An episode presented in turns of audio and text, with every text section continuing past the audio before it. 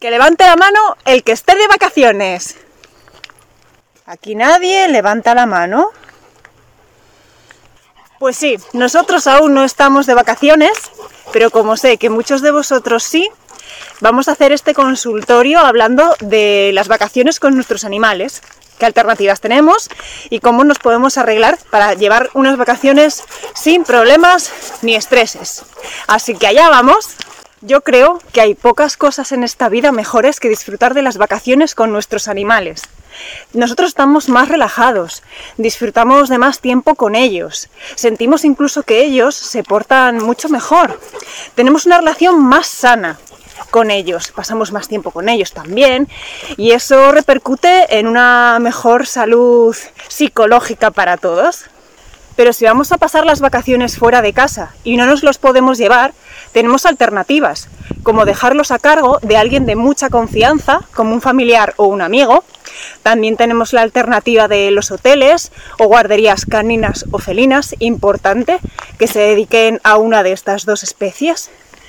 Y también estarían los cuidadores, que son personas particulares que bien o se desplazan a tu casa a atender a tu animal allí o se lo llevan a la suya. Para ello necesitan tener pues unas instalaciones aptas para cuidar de tu perro o de tu gato. En cuanto a los gatos, si la ausencia va a ser de unos dos o tres días, yo aconsejo no mover al gato de la casa, salvo que me digas, mi gato viaja sin problema y se adapta todo perfectamente. Entonces, sí, ahí ya lo dejo a tu elección. ¿Qué ocurre? Que dos, tres días no suele ser un tiempo en el cual el gato consiga adaptarse a los cambios. Así que en estos casos aconsejo lo que yo llamo gatizar la casa, que consiste en, fomentar el enriquecimiento ambiental del gato para que no le falte de nada eh, durante tu ausencia. Consiste en colocar varios areneros, varios comederos y bebederos dispuestos en diferentes localizaciones en la casa para que en cierto modo tengan como que investigar dónde conseguir agua y comida, juguetes, rascadores, aprovechando mucho el espacio tridimensional, con estanterías en las paredes. Gatizar en una casa es importante de cara sobre todo a los gatos que viven solos. Pero si queréis saber mi opinión, yo creo que un gato convive mejor y más feliz con otro, con mínimo otro compañero felino eh, con el cual sentirse acompañado y arropado en los momentos en los cuales su familia se va de vacaciones y ellos no pueden ir. Aparte de que en cualquier momento que haya algún cambio, algún viaje, pues dos gatos se van a dar muchísimo más apoyo y van a poder hacer frente juntos a todos los conflictos que se les presenten. Parece que deja de llover, pero si la ausencia va a ser más prolongada, ya vas a tener que recurrir a alguien de confianza para que acuda a tu casa cada día o cada dos días para darle de comer, limpiarle las arenas, estar un poquito con él, hacerle compañía o buscar una guardería especializada en gatos con todas las instalaciones adecuadas para él o lo que decía antes, un cuidador, un particular que bien se lo lleve a su casa, para ello deberá tener un sitio solamente para tenerlo a él o que vaya a tu casa pues para hacer lo que haría pues tu familiar o amigo de confianza. Pues no, no ha dejado de llover. Obviamente, si tu gato requiere de medicación o necesidades especiales, no podrá quedarse solo bajo ningún concepto independientemente de la duración de la ausencia. Pero también tenemos la opción de llevar con nosotros a nuestros animales a nuestras vacaciones, que para mí es la opción de preferencia. Disfrutar de de nuevas experiencias con ellos, lo que decía antes, estar más tiempo con ellos, estar más relajados, es enriquecedor tanto para nosotros como para ellos. El conocer diferentes lugares, paseos por la montaña, paseos por la playa, conocer otras personas, otros animales, eh, puede ser una experiencia muy positiva para todos. Incluso el viaje en coche. Y sí, el viaje en coche puede convertirse en una experiencia muy buena para compartir con tu animal. De hecho, los míos y muchos perros que conozco se vuelven locos cada vez que vamos a viajar en coche porque saben que vamos a ir a un sitio muy divertido para ellos. no dudan en saltar corriendo dentro del coche siempre que ven una puerta abierta, aunque no vayamos a ir a ningún sitio con ellos. Pero bueno, porque ellos ya desde pequeñitos se les acostumbró a, viajar en coche y a llevarlos a, montaña, a playa, sitios donde ellos se los pasan estupendamente. Pero también es verdad que hay gente que en su día a día no dependen para nada del coche y sus perros menos, salvo para visitas al veterinario, que no es una experiencia muy positiva para muchos. Y claro, ¿qué ocurre? Acaban asociando el coche con algo negativo. Es un trasto que me lleva de mi casa, donde estoy seguro y feliz, al veterinario, que me hacen de todo y no me gusta. Pues así pasan a relacionar el coche con una máquina del tiempo infernal. Al perro habría que habituarle a viajar en coche tan pronto como llega a casa.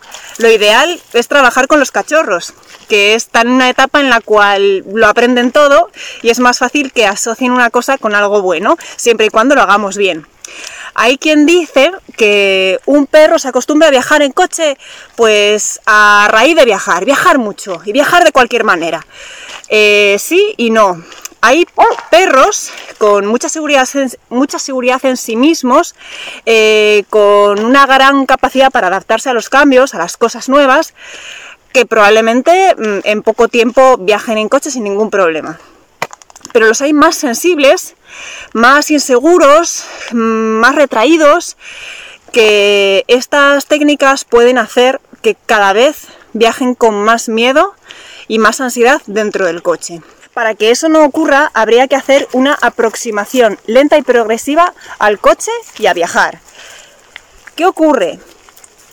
que la gente suele ir el día antes al viaje al veterinario a por la pastilla para tranquilizar al perro, porque es que viaja muy mal. Se pasa el día el viaje lloriqueando, termina vomitando y todos acabamos muy estresados. ¿Qué hacer en esos casos? Pues para empezar lo ideal sería darles una entrada a este consultorio para que vean que hay muchas cosas para hacer, pero habría que actuar días antes del viaje para prevenir todos esos problemas que, le pasan al perro durante el viaje, que lo pasa fatal. Y además decir que la pastilla no es la mejor opción, aunque nosotros nos quedemos más tranquilos. Este tipo de pastillas anula la capacidad motora del perro, pero no la perceptiva.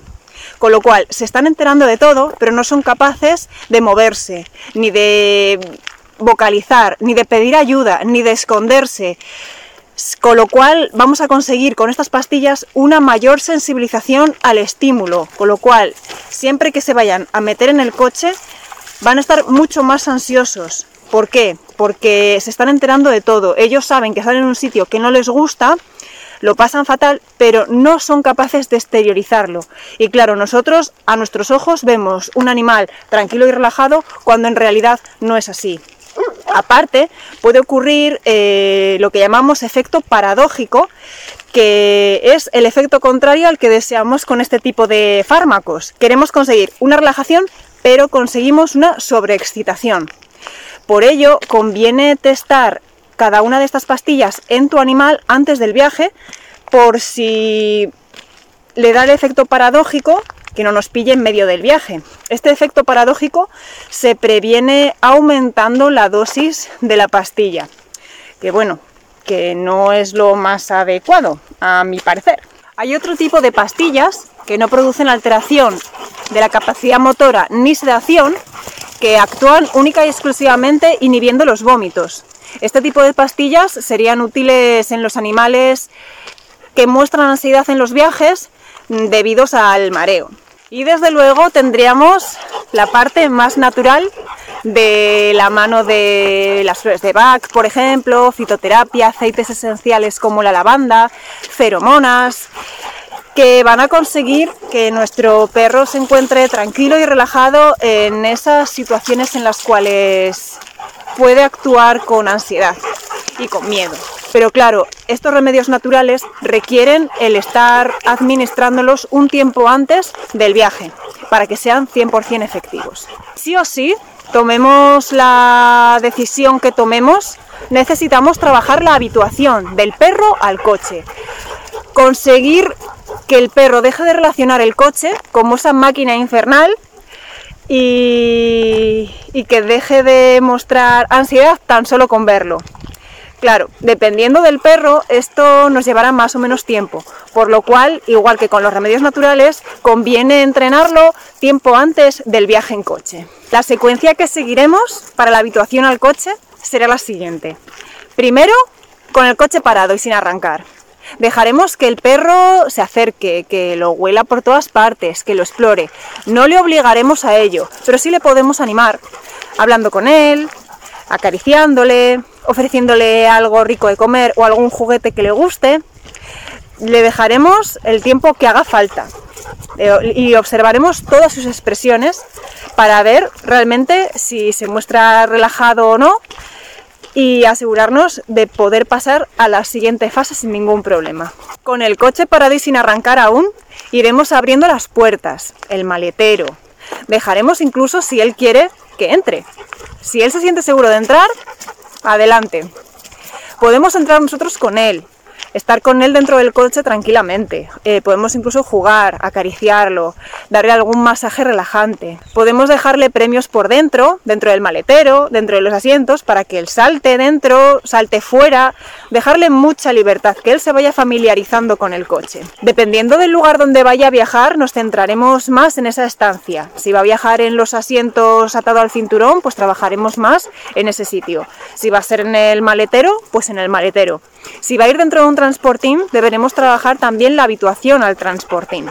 Hay que facilitarle un sitio cómodo, con una cama cómoda, limpia, un sitio aireado. Cuando esté cómodo en el coche, lo cual puede llevar unos días, no tiene que, por qué ser todo en el mismo día, pues podemos pasar a cerrar el maletero durante unos segundos, volverlo a abrir, que vea que no pasa nada, que el maletero siempre se va a abrir y que él va a poder salir en cualquier momento atarlo en, los asientos con el cinturón de seguridad. Si va a llevar un arnés especial para el viaje, pues debemos ponérselo para que se familiarice con él. Y si ya le vemos con mucha soltura, muy relajado, pues entonces pasaremos al siguiente paso, que será arrancar el coche.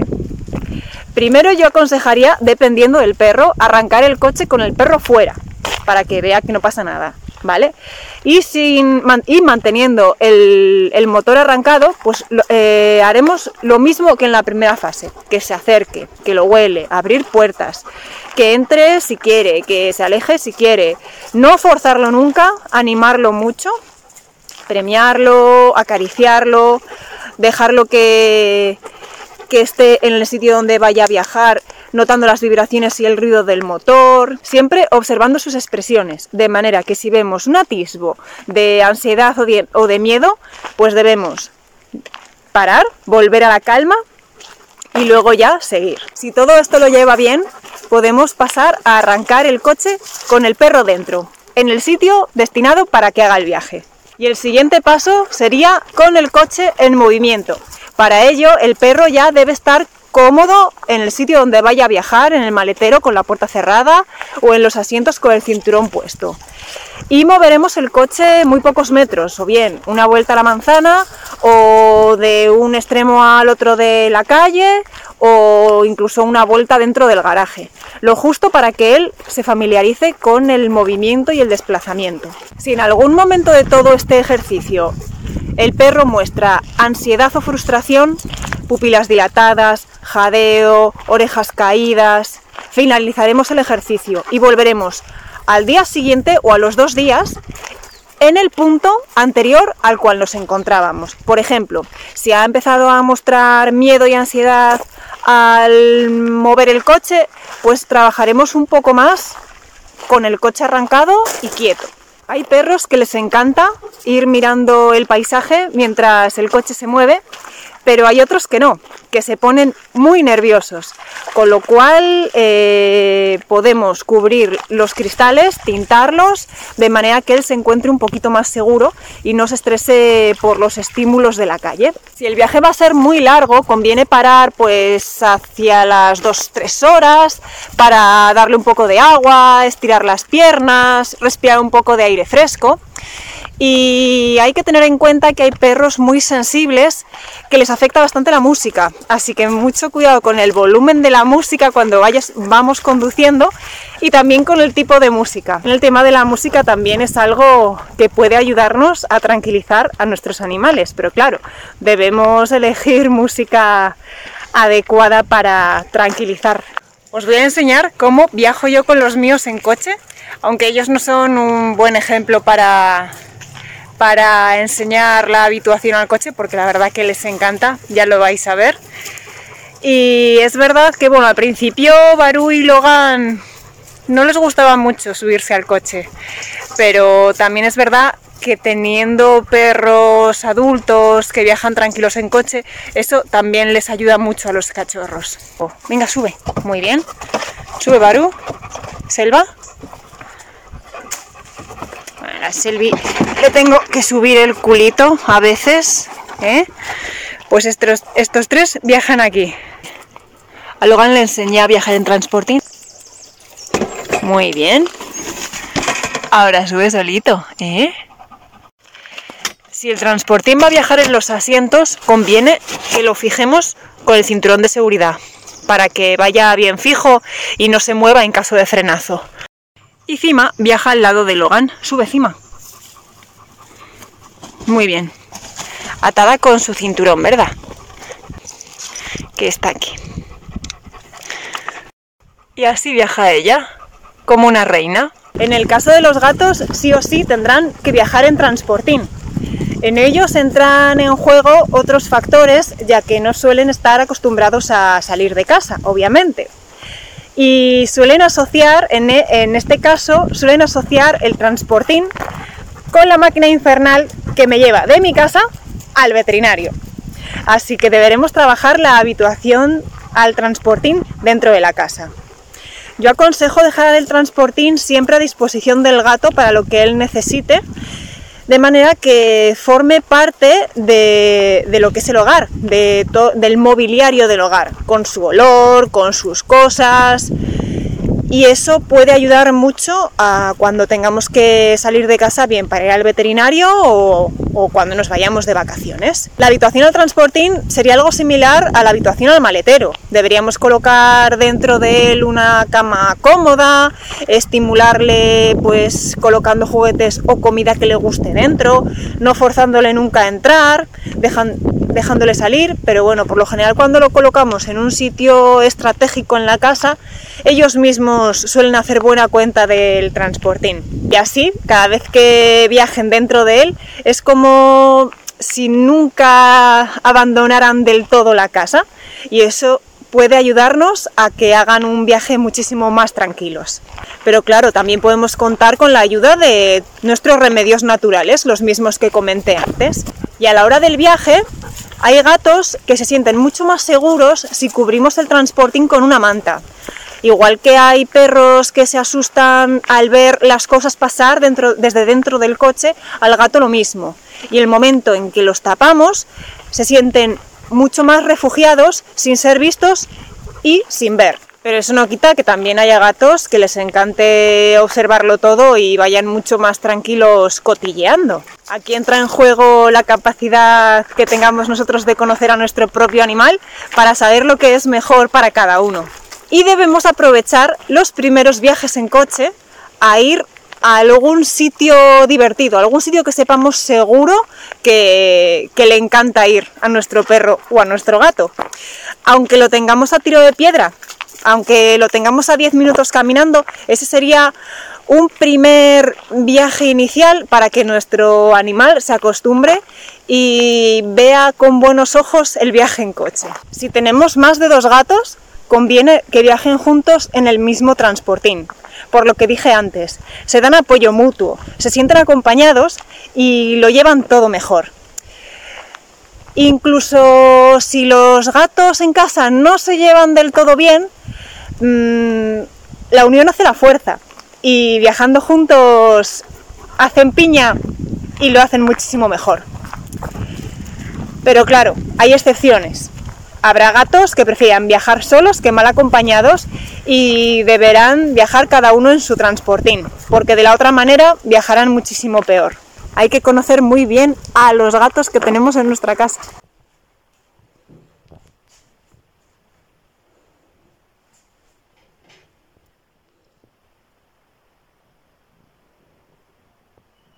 Y no debemos olvidarnos de informarnos del sitio al cual vamos a viajar con nuestro animal, de los requerimientos de salud que necesitan en cuanto a vacunas, desparasitaciones, si son zonas endémicas de leishmania, si va a haber mucha garrapata, por ejemplo, en zonas de campo, e informarnos también del veterinario que pueda haber en esa zona por lo que pueda pasar para que luego en el caso de urgencia no vayamos a prisa y corriendo sin saber qué hacer y desde luego nuestro animal siempre debidamente identificado.